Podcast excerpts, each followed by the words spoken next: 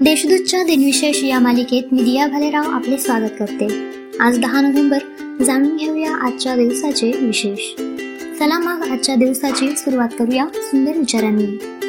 आपण फक्त भविष्याबद्दल विचार करत राहिल्यास आपले वर्तमान गमवाल सोळाशे एकोणसाठमध्ये शिवाजी महाराजांनी अफजल खानाच्या रूपाने आलेले स्वराज्यावरील संकट परतून लावले. या दिवशी अफजल खानाचा वध झाला.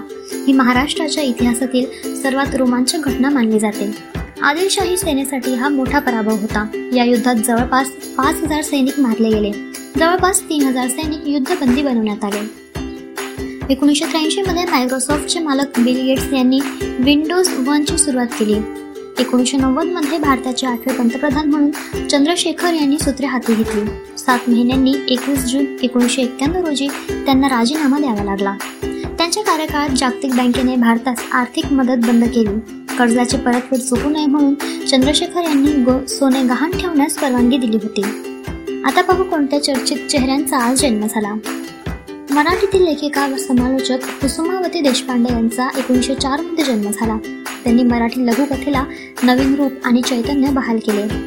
मराठी वाङ्मय समीक्षेच्या क्षेत्रात त्यांनी केलेले लेखन फार मोलाचे आहे.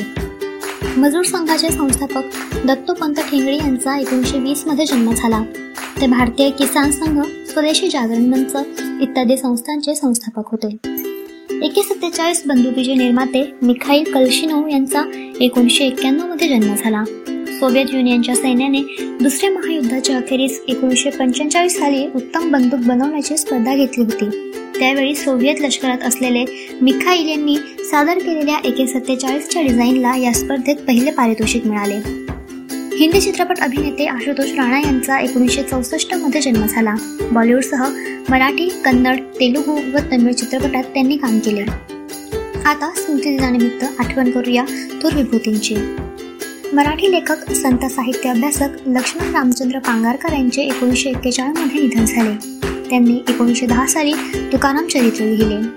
प्रसिद्ध शायर फजल ताबिश यांचे एकोणीसशे पंच्याण्णवमध्ये निधन झाले. अभिनेत्री सिंपल कपाडिया यांचे दोन हजार नऊ मध्ये निधन झाले. आजच्या भागात एवढेच. चला मग उद्या पुन्हा भेटू. नमस्कार.